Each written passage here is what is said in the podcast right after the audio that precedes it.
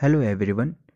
In this video, I will tell you about the top 4 must-read book which will be helpful in making you a successful entrepreneur.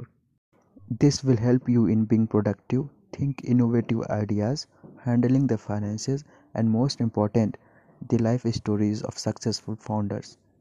First book जो आप सबको red करनी चाहिए वो है Tesla के founder Elon Musk के ऊपर जिसका नाम है How the billionaire CEO of SpaceX and Tesla shaping our future.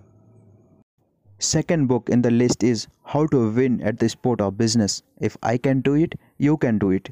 This book is written by famous American investor and the entrepreneur Mark Cuban.